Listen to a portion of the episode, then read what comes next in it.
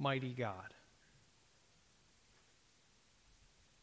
I beg of you this year, don't make Christmas, don't make the holiday time just another year.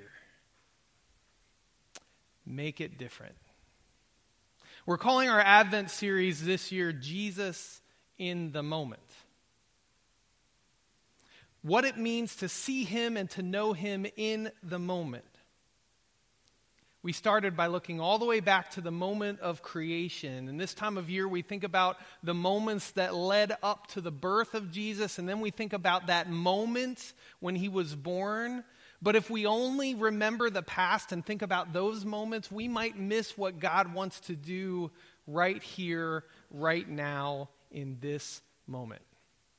Jesus in the moment. In our first week, Pastor Carl started by talking about how Jesus was anticipated from the very first moments of creation. Jesus has a backstory. And then last week we talked about how all of Old Testament history points forward to Jesus. And this week I want to look at the prophecy part of Jesus' backstory. Christmas, like I said, it's a time when we think about Jesus as a newborn, but I think we know Jesus as a lot of things. If you're like me, if you're someone who's followed Jesus for a while, you probably know Jesus says a lot of things. So I want to play a little game with you this morning, a game called word association. If you've ever played word association before, you know how it works. I say a word, you say a word back to me. Whatever comes to your mind first, right? Don't think about it. Don't try to guess the right answer. Just say whatever word comes to your mind after I give you the word, okay? We're going to do a couple of them. First, we'll start with snow. All right, good. We got we are starting to get the hang of it. Snow was first. Now, how about winter? All right, I heard a lot of cold. Everybody's feeling cold this morning. How about Christmas? All right. People out there yelling Jesus like this is a Sunday school class. I'm not looking for that answer necessarily. Actually, our last word in the series is going to be Jesus. Oh, see, you thought too long on that. You didn't answer me right away. Let's try it again. Jesus. All right, good. I heard some different things. I heard Christ, I heard Savior. There's a lot of different things that we can say about Jesus. Those things that you said are true.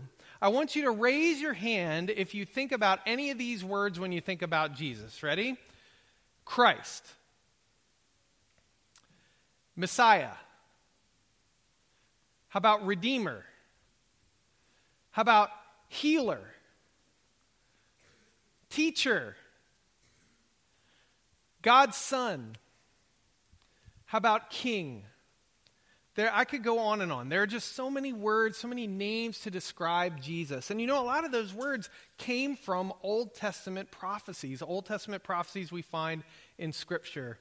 It's probably not news to you that there are a ton of prophecies in the Old Testament that relate to Jesus, the coming Messiah. See, the prophets of the Bible had some special knowledge that God gave to them. That's all that prophecy really is, is that God gave them a message and they were to deliver that message. Prophecy is a message from God.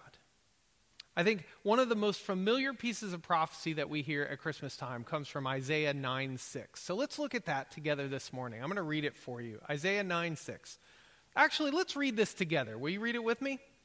For a child is born to us. A son is given to us. The government will rest on his shoulders, and he will be called Wonderful Counselor, Mighty God, Everlasting Father, Prince of Peace. All of those things in that verse are describing Jesus, and that came hundreds of years before he was born. See, the prophets of the Old Testament pointed forward to Jesus and gave God's people something to look forward to the hope of the coming Messiah, the deliverer, the Savior, the King, the Redeemer, all those names that we just said. The word prophet actually comes from a Greek word that means spokesman. So a prophet is just someone who is speaking on behalf of God. Now, that's not a little thing, that's a big deal. A prophet is someone who speaks on behalf of God and delivers a message from God. That's a big deal. Think about what would happen if I came to you and I said, I've got incredible news. I've got incredible news for you. Something big is about to happen. The world is going to change. Even more than that, your life is going to change. It's not going to be the same. This thing that's coming, it's going to shake everything up. You won't, be, you won't be able to believe it. It'll be amazing to you. You will be in total awe and wonder. Or what if I came to you with a message like this? Hey, I'm going to be straight with you. There's trouble up ahead. You are going to face some trouble. You're going to face consequences for your actions, for your mistakes. You might get upset, you might get angry, you might suffer, but it's coming, and there's nothing that you can do to stop it. What if I came to you with a message like that? How would you react? Because either one of these messages sounds like a big deal, right? A big, sweeping statement with huge ramifications, huge consequences. They sound way beyond important and definitely worth paying attention to. How would you react to hearing one of these things? I want you to turn to your neighbor. If you would hear a message like that and you'd be afraid, I want you to say to your neighbor, I'd be afraid. If you would hear a message like that and, say, and you'd be amazed, say, I'd be amazed. If you'd be, hear a message like that and you'd say, I'd be skeptical, then say, I'd be skeptical. I think, every, I think some people out there would be all three things. Every now and then I hear a so called news story that always makes me chuckle a little bit because there are these news stories out there about people who claim to be able to predict the future. Have you seen any of these stories? There's somebody out there that says they have some super ability that gives them knowledge about coming events. Or I've even read about people who claim to be time travelers from the future. That's my favorite one. See, I'm a sucker for a good time travel story, so I think why don't we take a look at one of those together? There's this creator on TikTok, the social platform, goes by the name of Eno Alaric, and he makes these videos. So he started this, he created this video just recently ago that says this Yes, I am a real time traveler. Remember these four dates in December 2022, and he pinpoints four dates December 8th, 12th, 20th, and 25th. And then he goes on to say, very big things will happen on each of these dates, and this will 100% prove that I am a time traveler. I heard somebody laugh. If someone shared this video with you, what would your response be? Curiosity? Little bit of fear? Would you take the video creator at his word just because he said it? Well, some of the people that commented on the video were pretty skeptical. And one of my favorite comments was, Yeah, right. I still remember the four dates you said to remember in November. so apparently, Mr. Alaric hasn't always come through on his predictions. He's been making these videos for a while, and his predictions don't seem to line up rea- with reality. Now, that's pretty helpful when that comes out to be true because we can decide our reaction to this information based on that, right? if you hear a message like this and you might think, oh, that's a little scary, but then you realize, okay, nothing that he's ever said before has been true, we don't really have to be scared about anything, right? I think it's important for us to use a little critical thinking when we face a statement like that. Do you remember being in elementary school and being taught critical thinking? Like, how do you deal with information that comes your way, right? Critical thinking is an important skill for us to remind each other to, uh, to use because social media, among other things, is full of information that presents itself as true but isn't actually true. So there's four basic ideas in critical thinking, and this is not what my main sermon's about, but I wanted to breeze through them quickly for you. When you're faced with information, first, you should ask questions objectively about that information. Try to get rid of your bias and your emotions and say, let me ask some questions about this. Let me learn what's being said to me. Secondly, gather relevant information. Now, the number one piece of relevant information is Has this source in the past given me verifiable true information? Right? Have I been able to look at a source that says this has been true and it's ended up being true? In this case, with Mr. Alaric, the answer is no.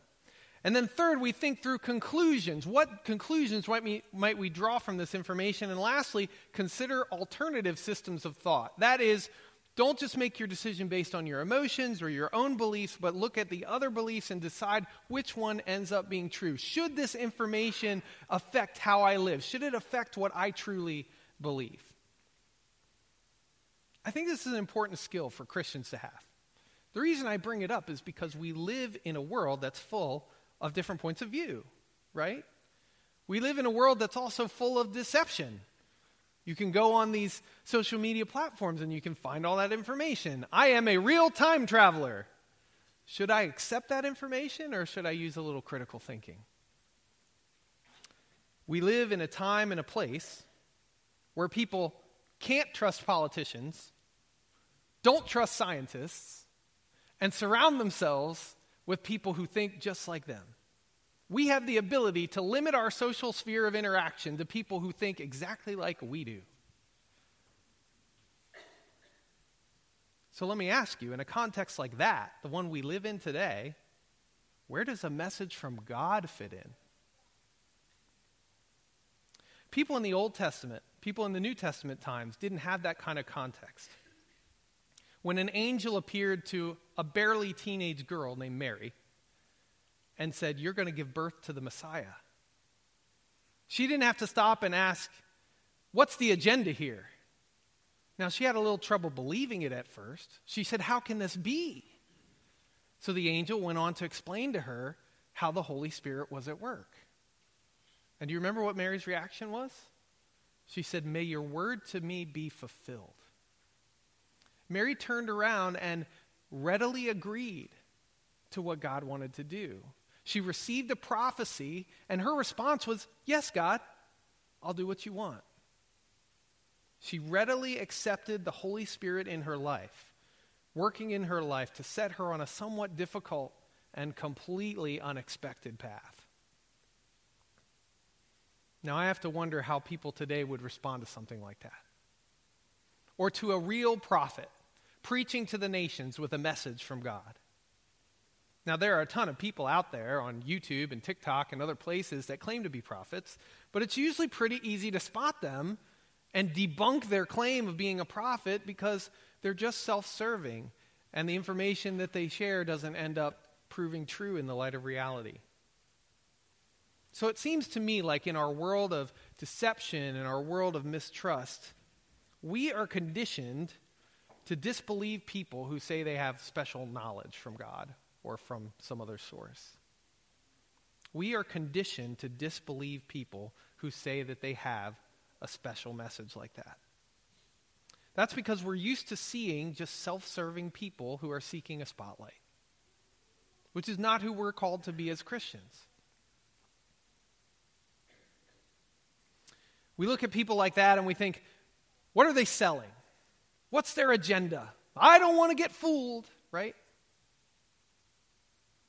I think it's very possible that if God today was to send a real prophet to the nations, he wouldn't be taken seriously. Possibly not even by us. So that means if we're going to look at prophecy in Scripture, which is what our sermon is about today, if we're going to look at prophecy and we're going to take it seriously, we have to get out of that conditioning mindset of mistrust and we have to apply a little critical thinking. Mainly, we should ask Has this source given us verifiable information in the past? Basically, did it turn out to be true?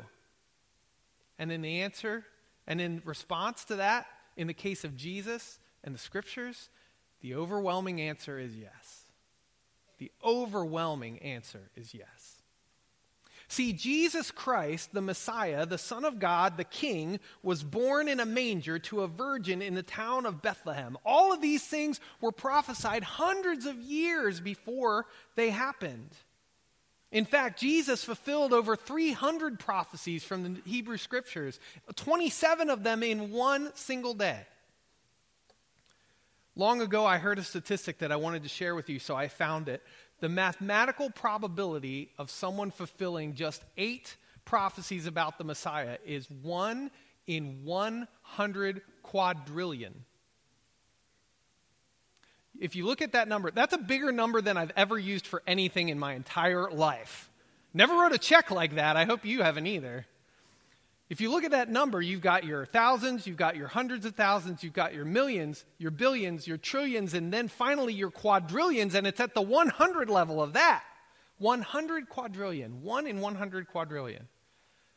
To give you some frame of reference for how big of a number that is, your chances of winning the Powerball lottery jackpot are 1 in 292 million.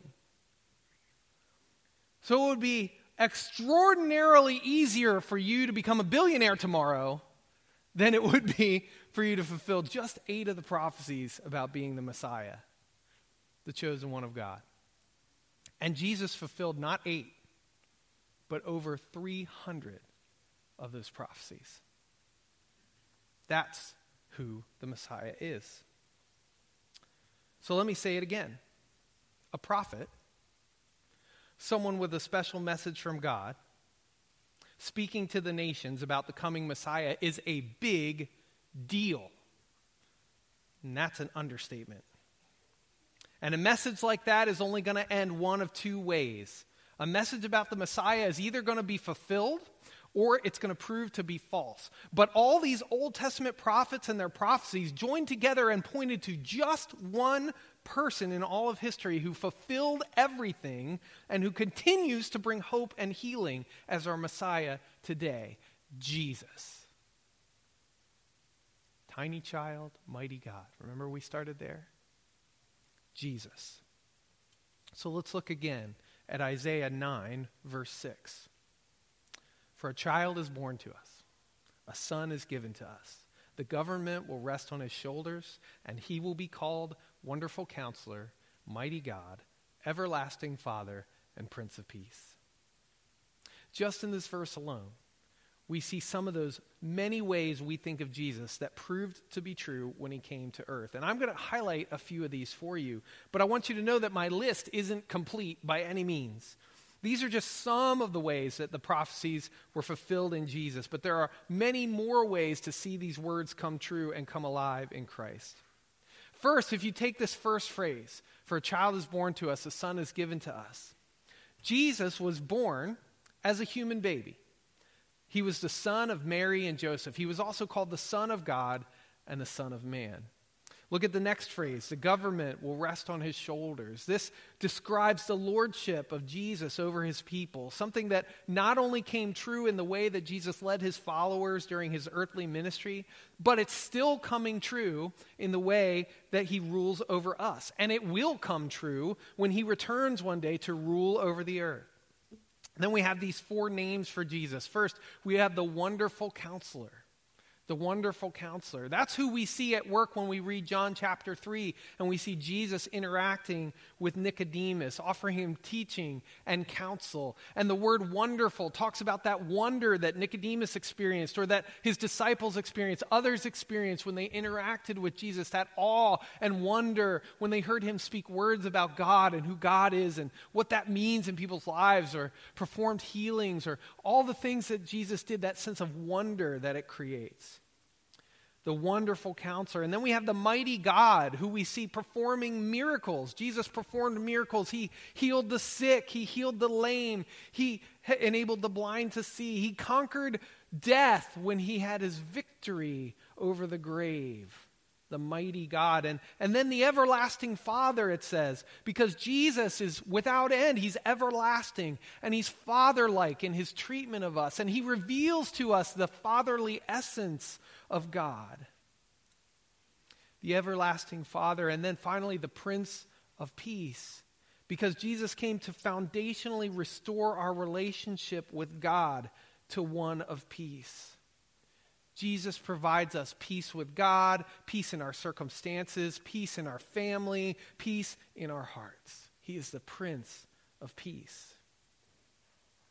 When we look at how Jesus fulfilled and embodied these names, these prophecies from Isaiah 9 6, we start to see how we might find Jesus in the moment, right here and right now. See, all over the Old Testament, the voices of the prophets that point to Jesus, they gave us a clue about who Jesus would be. And not just who he would be when he was born as a physical human baby, but also who he is in relation to us, the people who are alive today. How can we find Jesus in the moment?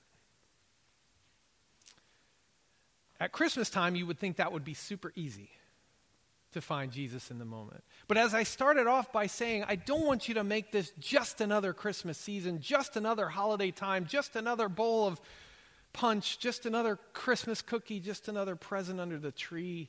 Those are the trappings of the holiday season, the rituals that we celebrate, and they are fine and they are fun and they are helpful, but they're not Jesus. So, how do we find Jesus in the moment? At Christmas time, we might be tempted to look at Jesus and just see the baby. We might make the mistake of finding Jesus only in the moment he was born. But what about Jesus in this moment, right here and right now? And how do the prophecies about Jesus help us to connect with him now?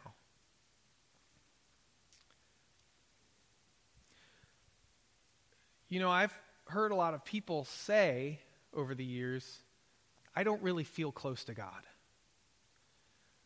I don't, if I pray, I don't really feel anything. I don't really hear God speaking to me. I don't know what that's like. You know, you say that your faith is strong, you say that God is active in your life. That doesn't make sense to me. I get it. That, that seems very frustrating. But, my friend, I want to tell you, I don't think that's true of God. If you're someone who feels like God is far away, if you're someone who feels like God doesn't really care about your life or your struggles or your pain or whatever you're going through, I want you to know that God sees you and that He does care. God cares for you so much that He wants you to hear from Him and He wants you to know His voice today. He's not going to abandon you, He wants you to know Him. All you have to do is look back at the messages of the prophets and you'll see a picture of Jesus. This is what I recommend to you. This is it's a big picture view. I admit that. It takes a lot of work, it takes a lot of time, it takes investment in a relationship with God for you to feel close to him sometimes. But I want you to know it's worth it. Just like you invest in your relationship with your spouse or your children or your friends, you invest in a relationship with God. So take a look at the messages of the prophets of the Old Testament and you'll see a picture of Jesus. We start there. When you see what they said about him, you get to know something about who he would be and who, he, who they saw he would be. And then you can jump forward to the Gospels and you can see a picture of Jesus, who he was, how he lived, what he taught, the picture of God that he gave us, how he revealed that fatherly essence of God to us. And you'll see Jesus is constantly showing up. All you have to do is open the scripture. Jesus shows up all throughout the Old Testament, as we've been talking about. He shows up in the Gospels where we hear all about his life. He shows up throughout the New Testament as they point back to the life of Jesus as a model for how we should live. Jesus constantly shows up. And my friends, today, here and now, Jesus continues to show up in our lives because he loves us and he wants to draw us closer to the Father. You and I might not have Old Testament prophets in our lives. We might not have someone to show up physically, stand right in front of us, and give us the answers for our lives the way we wish might happen sometimes. But you know what? I think God is smarter than that because He already sent Jesus. One of the reasons Jesus came in human form to live among people was to help us hear and know God. And still today, God is sharing His voice with us in the ways that will help us to receive it. There are multiple ways to hear God's voice. I want to give you three. This is where I'm going to wrap up this morning, and I want to give you these things as a help to you. If you're someone who feels like you have trouble hearing God's voice, here are three ways you can hear God's voice. First, we hear God's voice in Scripture.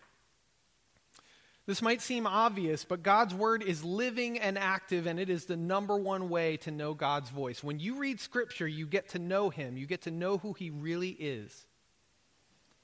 The Old Testament prophets were empowered by God and given special messages for his people. And those messages that they gave to God's people still carry principles that we can apply today. Plus, there's a whole lot more scriptures that help us to understand God's desire for our lives right now.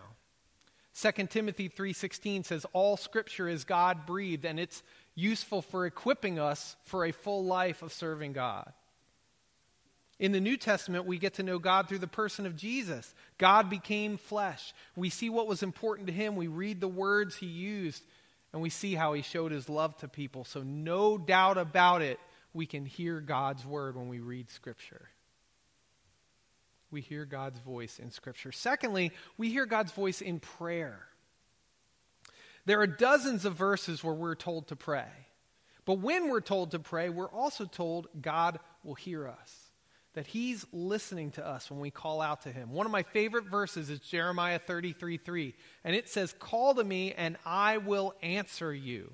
So get this promise. God says, when we pray, not if we pray, but when we pray, he will hear us and he will answer us.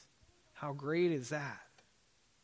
God is not going to stay silent. We have an open door with God, to communicate our needs, our hopes, our concerns, and our joys, and He will answer us.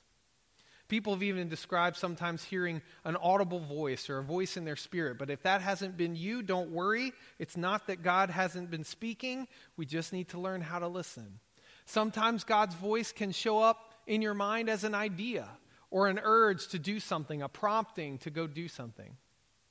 Now, don't just take every idea you have as the voice of God. That's not true either. You have to line up your ideas with the truth of Scripture, right? That's why we started with Scripture and now we're on prayer. You have to line up your ideas with the truth of Scripture. Is God really prompting me to do it, or is it just my own crazy coming out?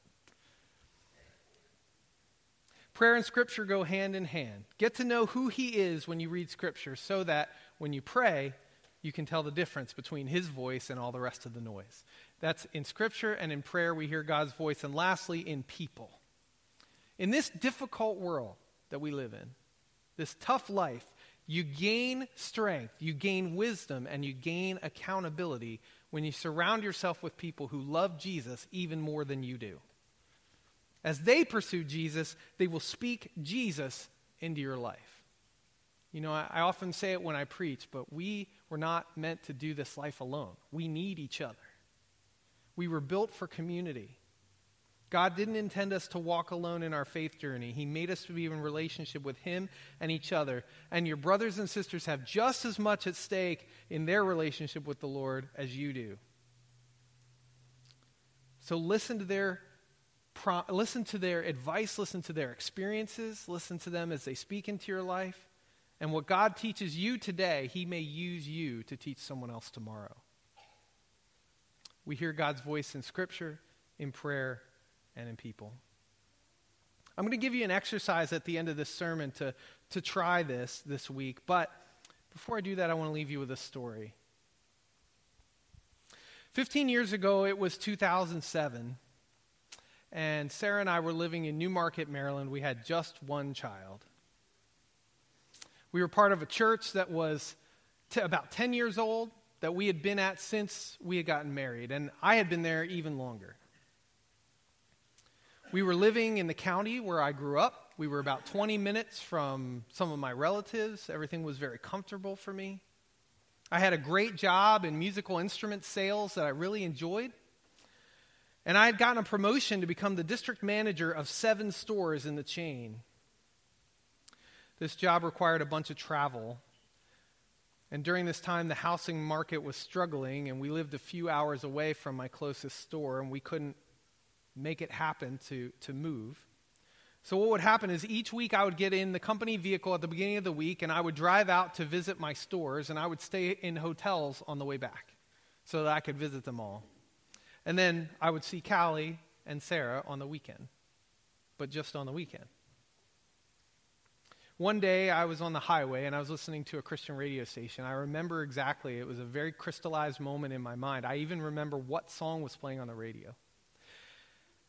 And I heard an almost audible voice that said to me, How am I going to build you a strong family if you're never there?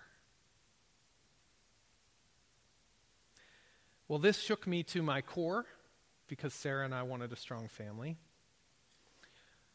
So I knew I needed to make a change. And I picked up the phone and I called the president of the company that I worked for. And I thanked him for his faith in me, for the opportunity that I'd been given, for the good career that I'd had an opportunity for. But I knew I needed to leave. I felt that God was leading me to do something different so that I could focus more on my family. And I'll never forget that He said, Hey, I hear you saying that you, you have multiple things that are important to you. Your faith is important to you, your family is important to you, and your career is important to you. But you can't have everything. And so you're going to have to make a choice what you're going to focus on. And I said, Well, I have to leave. I have to focus on what's most important. And it's not going to be this career. So I started looking for a full time job in ministry. And there were a few different churches that I spoke to in different parts of the country. But one was up here in Lancaster, and they were interested. So I drove the 100 miles for a visit. And immediately that morning, I felt like God was confirming that this was the right direction for me. This is where I should be, and this is where He wanted me to go. And so uh, I went home and I told Sarah about it. And one Sunday morning, as we were worshiping and praying in our church back in Maryland, we both separately had the experience of being confirmed with peace in our spirit that God was telling us to move to Lancaster. We were supposed to go to a place where we didn't know anybody, doing something we'd never done before, a whole new experience, and yet we had peace about it. And this move to Lancaster ultimately gave us lifelong friends and deep spiritual growth and a stronger marriage and family than we ever would have had otherwise, I believe. God continues to show us how good He is and draw us close to Him. And part of that is because we're here. We're here with you. You're part of that in our lives. See, God wants us to hear His voice because God wants what's best for us. So let me encourage you, church family. Let me encourage you, people of 2022 and almost 2023. We're not living in the Old Testament anymore, right? But listen to the voice of God. Jesus came in the form of a human ba- baby and fulfilled over 300 prophecies to bring you closer to God. This morning, if you don't have a relationship with God, I want to talk to you when this service is over because I want to introduce you to who He is. And I want to ask you to pray and put your life and your trust in His hands. Jesus came to bring you closer to God, and He's still doing that today through His Word, through prayer, and through people. So, as we go this morning, I'm going to give you a simple exercise. This is going to take five minutes of your day, hopefully every day this week. If you want to make a note about this to help you remember, it's very simple. Five minutes a day, I want you to open your Bible or open your Bible app, and I want you to go to Isaiah 9 6. That's the verse that we spent all of our time in this morning, Isaiah 9 6. And I want you to take a phrase, just like I did earlier. Take the first phrase, a child is born to us, a son is given to us, and then pray about that phrase. Say, God, reveal your character. Reveal the character of your son to me. What does it mean that he was born to us, that he was a child and a son given to us? and ask that. What does it mean when, it's, when it calls him the wonderful counseling, uh, counselor? Lord, reveal that part of your son's character to me. How are you experiencing the wonder of who Jesus is right now? How is Jesus counseling you? Pray about that. Do you need more of these things? Where might God lead you to experience them? So just go over these phrases one by one and pray about them. Ask questions of God. Listen for ideas and nudges of the Holy Spirit so that you can pay attention to what He's doing. I hope that you'll take five minutes a day to do that this week. And we're going to sing one final song here this morning, Oh Come All Ye Faithful. And I'm going to ask us to stand and I'm going to ask us to sing and join in that together, that we would worship Him, Jesus, the one who came for us. Let's worship this morning.